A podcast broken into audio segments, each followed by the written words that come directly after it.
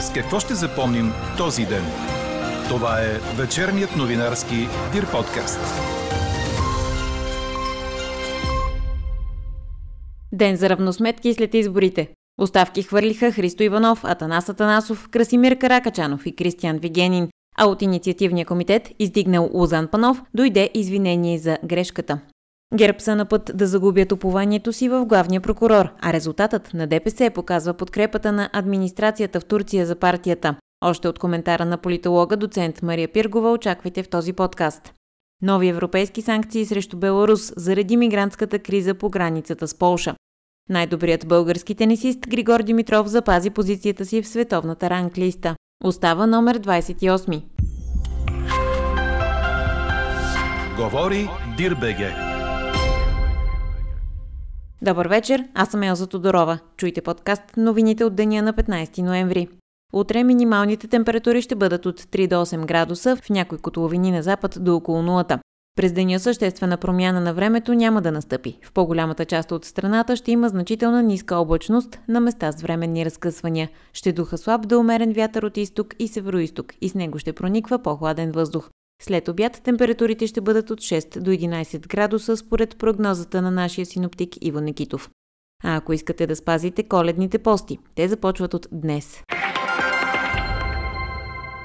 Математиката след вчерашните избори отрежда първо място на партия Продължаваме промяната, която води с 25,46 от гласовете. ГЕРБ СДС остава на второ място с близо 3% пункта по-малко – 22,78 на 100. Третото място е за ДПС с малко над 13%, следват я БСП с 10%, партия има такъв народ с 9,60 на 100. Демократична България взима 6,16%, а партия Възраждане 4,88% подкрепа. Това сочат данните при обработани малко над 93% протоколи. Кандидат президентската двойка Румен Радев и Иляна Йотова получават 49,39 на 100 от гласовете и ще се явят на балотаж срещу Анастас Герджиков и Невяна Митева, които имат 22,75 на 100. Движението за права и свободи изпреварва по резултат БСП, която за първи път остава четвърта след парламентарен вод. От първо място на предходните избори партия има такъв народ сега е пета по резултат, а Обединение Демократична България се класира на шесто място. В новото Народно събрание ще има и седма политическа формация – партия Възраждане. В чужбина най-много гласове са отишли за Мустафа Карадая и ДПС, а по области у нас продължаваме промяната е първа в София и още 11 областни града, ГЕРБ са първи в 13, Движението за права и свободи в 4. Големият губещ от партиите, които влизат в новия парламент са ГЕРБ, тъй като ще загубят упованието си в лицето на главния прокурор. А най-голямата изненада са ниските резултати на БСП и Демократична България. Коментарът направи за подкаст новините политологът и преподавател в Софийския университет доцент Мария Пиргова. Тя обвързва подобреният резултат на ДПС с кандидатурата на техния лидер Мустафа Карадая за президент на страната. Кандидатурата на Карадая мобилизира много гласове от е, Турция. Макар, че те бяха настроени този път е, да търсят е, най-голяма реализация и мобилизация и да покажат колко съществен е вота им от Турция и фактически как и администрацията в Турция ги подкрепя. Защото откриването на толкова много секции без подкрепата на администрацията на Ердоган е почти невъзможно. Кой ще успее да направи редовно правителство и с какъв хоризонт може да работи то? Ще чуете в интервюто с доцент Мария Пиргова в края на подкаст новините. Тогава ще разберете и резултата от днешната ни анкета. Доволни ли сте от изборните резултати? Междувременно президентът Румен Радев даде заявка, че няма да бави свикването на Народно събрание и това ще стане веднага след като бъдат обнародвани имената на народните избраници. В най-близко време, в момента в който се обнародват имената на народните представители, ще свикаме Народното събрание, защото аз вярвам, че този път партиите ще надмогнат своите различия в името на нашето бъдеще. Ще имаме устойчиво мнозинство, което да излича съответно ефективно правителство а в първия ден след изборите заваляха оставки. Христо Иванов се оттегли като председател на Да България, която е част от коалицията Демократична България. Оттегля се и целият изпълнителен съвет на Да България. Във Фейсбук Иванов обясни защо. Днес проведахме изпълнителен съвет на партия Да България и аз говоря в качеството си на лидер на, на Да България всички се обединихме около мнението, че резултатът е изключително лош. Той показва много сериозно отстъпление спрямо резултатите, които бяхме постигнали както на изборите на 11 юли, така и на пролетните избори на 4 април. И в този смисъл не може да бъде оценен по друг начин, освен като много сериозен удар по способността на демократична България да изпълнява онези мисии, онези каузи, с които се е натваряла. Това е много сериозен знак от нашите поддръжници, от а, членовете на демократичната общност за оттегляне на, на доверието към нас. Причините за това са много най-различни. Те трябва да бъдат а, анализирани, но трябва да се носи отговорност. Примера му последва съпредседателят на Демократична България Атанас Атанасов, който също подаде оставка като председател на партията си Демократи за силна България. Кристиан Вигенин пък се оттегли като председател на Националния предизборен щаб на БСП, след като по-рано видни социалисти поискаха оставката на лидера си Корнелия Нинова. Сред тях Елена Йончева, Кирил Добрев и Антон Кутев. Оставка подаде лидерът на ВМРО Красимир Каракачанов, а заедно с него и цялото ръководство на партията, всички изброени до тук се оттеглят заради резултатите от изборите. Специално за войводите това е пореден разгром след вота на 4 април и 11 юли, а в неделя ВМРО отново стана под чертата за Народното събрание. Освен ден за оставки, явно е ден и за извинения. Двама от инициативния комитет, застанал зад кандидатурата на Лозан Панов, се извиниха за, цитирам, грешката си да го издигнат. Става дума за адвокат Емил Георгиев и Пепи Кънчев, които са водещи фигури в инициативата Правосъдие за всеки. Те са озадачени от тезите, които Панов лансирал след издигането си и ги определят като неясни и стъписващи. Като пример дават думите му, че Румен Радев трябвало да направи всичко за съставяне на правителство, включително с участието на ГЕРБ и ДПС. Твърдят и, че кандидатът за президент отказвал всякаква експертна помощ от инициативния си комитет и държал сам да избира пред кого и какво да говори. А обиколките си в страната координирал не с тях, а с местни представители на Демократична България. Какво не се случи днес? Бившият вътрешен министр Младен Маринов не е бил на разпит, уточни самият той пред журналисти, след като по-рано се заговори, че е бил призован за такъв. Твърдеше се, че е призован да се яви в ГДБОП в понеделник, след като преди дни вътрешният министр Бойко Рашков посочи, че негов предшественик в миналото е контактувал с собствениците на охранителна фирма Делта Гард и е бил разследван за връзки с криминално проявени. Не съм бил на разпит, получих призовка по анонимен сигнал и като дисциплиниран човек помогнах на полицията, коментира Младенов на излизане от сградата а адвокатът му допълни, че се касае за полицейска преписка, а не за прокурорска проверка, информира нова телевизия. Двама нови конституционни съдии, професор Янаки Стоилов и Соня Янкулова, се заклеха на тържествена церемония в Конституционния съд. Професор Стоилов бе назначен от президента Румен Радев, а Соня Янкулова бе избрана от Общото събрание на Върховния касационен и Върховния административен съд. Те заемат местата на професор Борис Велчев и Георги Ангелов, чието мандати изтекоха. Ето какво пожела президентът Румен Радев на новите конституционни съдии, както и мнението му за евентуално въвеждане на така наречената индивидуална конституционна жалба. Първо да поздравим на назначените конституционни съдии, да им пожелаем успех в тяхната високо отговорна мисия. Не се съмнявам, че те ще отстояват независимостта на тази институция и най-вече, че ценностите и принципите на нашата конституция. Да, имаме нужда от индивидуална конституционна жалба. Тя е въведена в държави от Европейския съюз. Сигурен съм, че ще повиши доверието на българските граждани в Конституцията, в демокрацията, в институцията. Това е свързано с промени в Конституцията, това е свързано от там нататък с промени в закона за Конституционния съд, с разширяване на неговите правомощия, с повече ресурси и с повече личен състав. Европейският съюз ще наложи нови санкции на Беларус заради мигрантската криза по границата с Полша. Въпросът е заложен в дневния ред на съвета на външните министри. Евросъюзът планира наказателни мерки срещу авиокомпании и туристически фирми, които участват в трафика на мигранти. В същото време беларуският президент Александър Лукашенко се закани да отговори на нови европейски санкции. По думите му, страната работи активно за репатриране на мигрантите, струпали се по границата. Беларуските власти убеждавали хората да си тръгнат, но те отказвали. Според Лукашенко, Полша има нужда от настоящата криза заради сложните си взаимоотношения с Брюксел. Четете още в Дирбеге. Най-добрият български тенисист Григор Димитров запази позицията си в световната ранглиста и остава номер 28 с общо 1801 точки, предаде Корнер. По-интересната новина от тази седмичното издание на класацията е поредното изкачване на Димитър Кузманов, който отново записа рекордно за кариерата си класиране.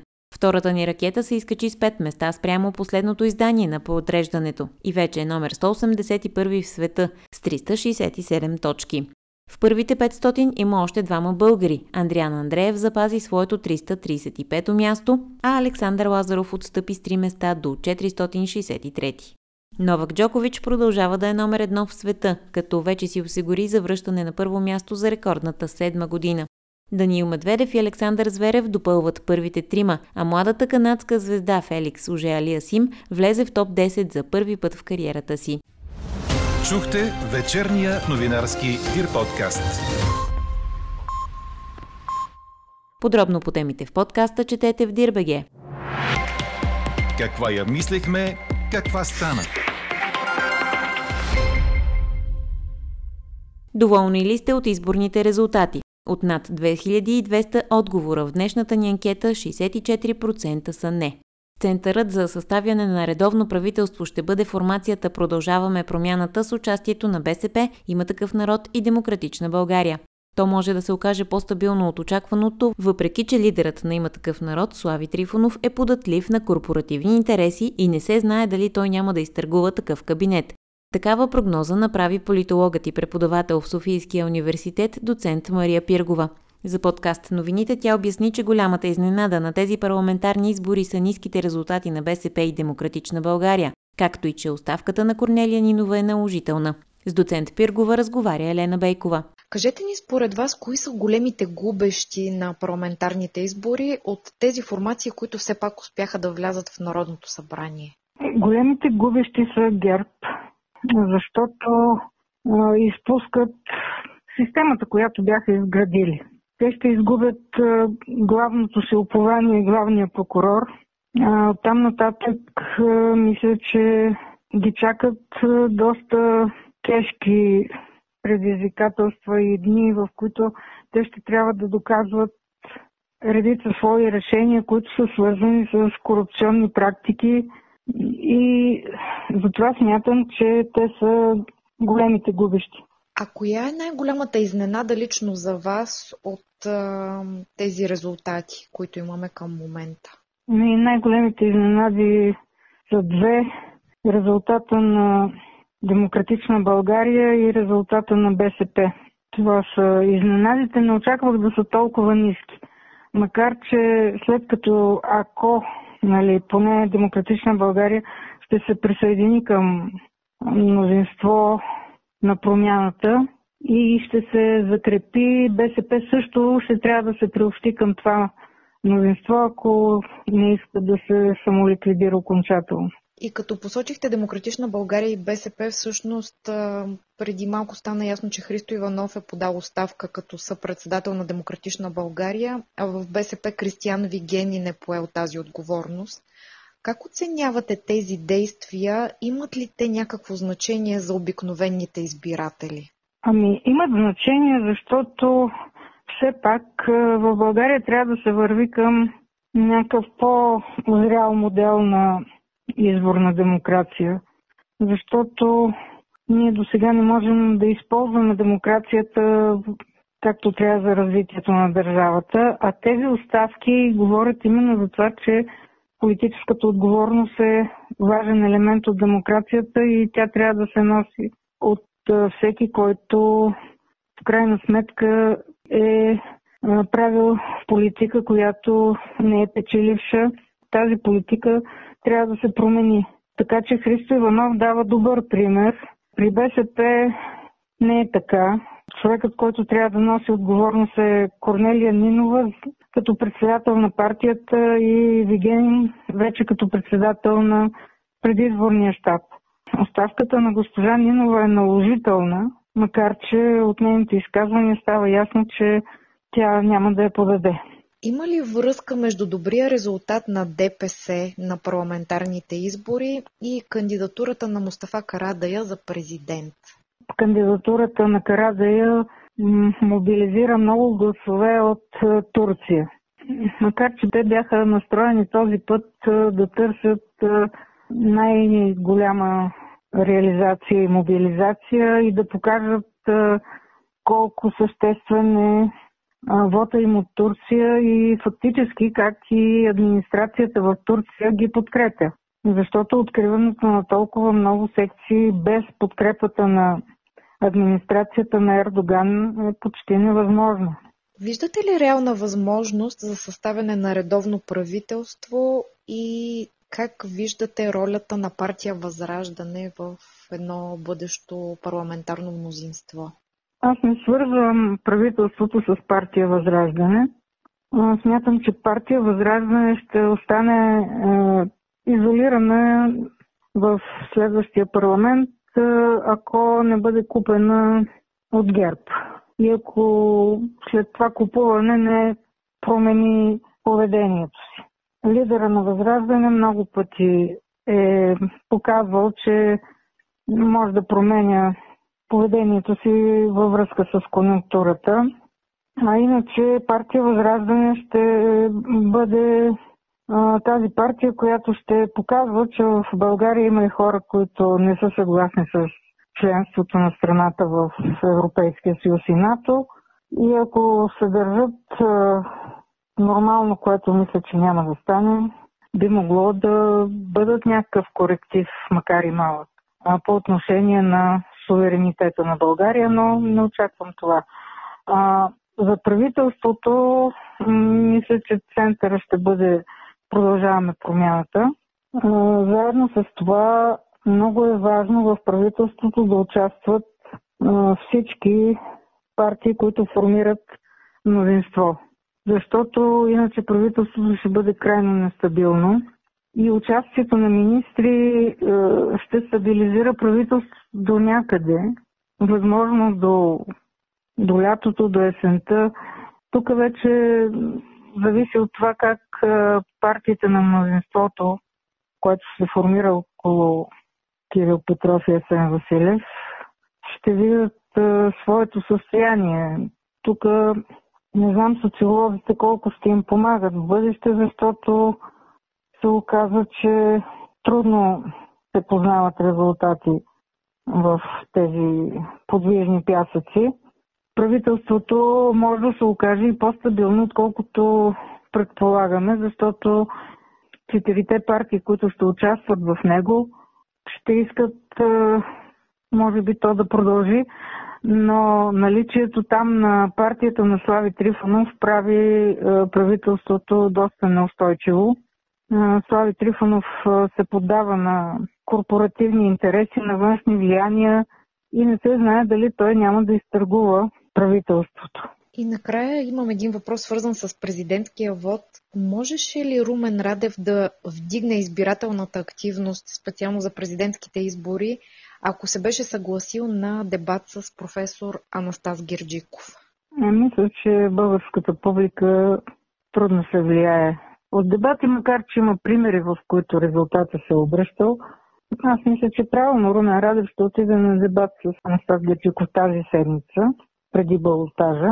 Това е по-съществено. Смятам, че балотаж ще да има при всяко положение, защото избирателната активност от един дебат да се дигне с над 10% не е реалистично. Така приключва днешната ни анкета. Новата тема очаквайте утре сутрин точно в 8. Приятна вечер! Слушайте още, гледайте повече и четете всичко в Дирбеге.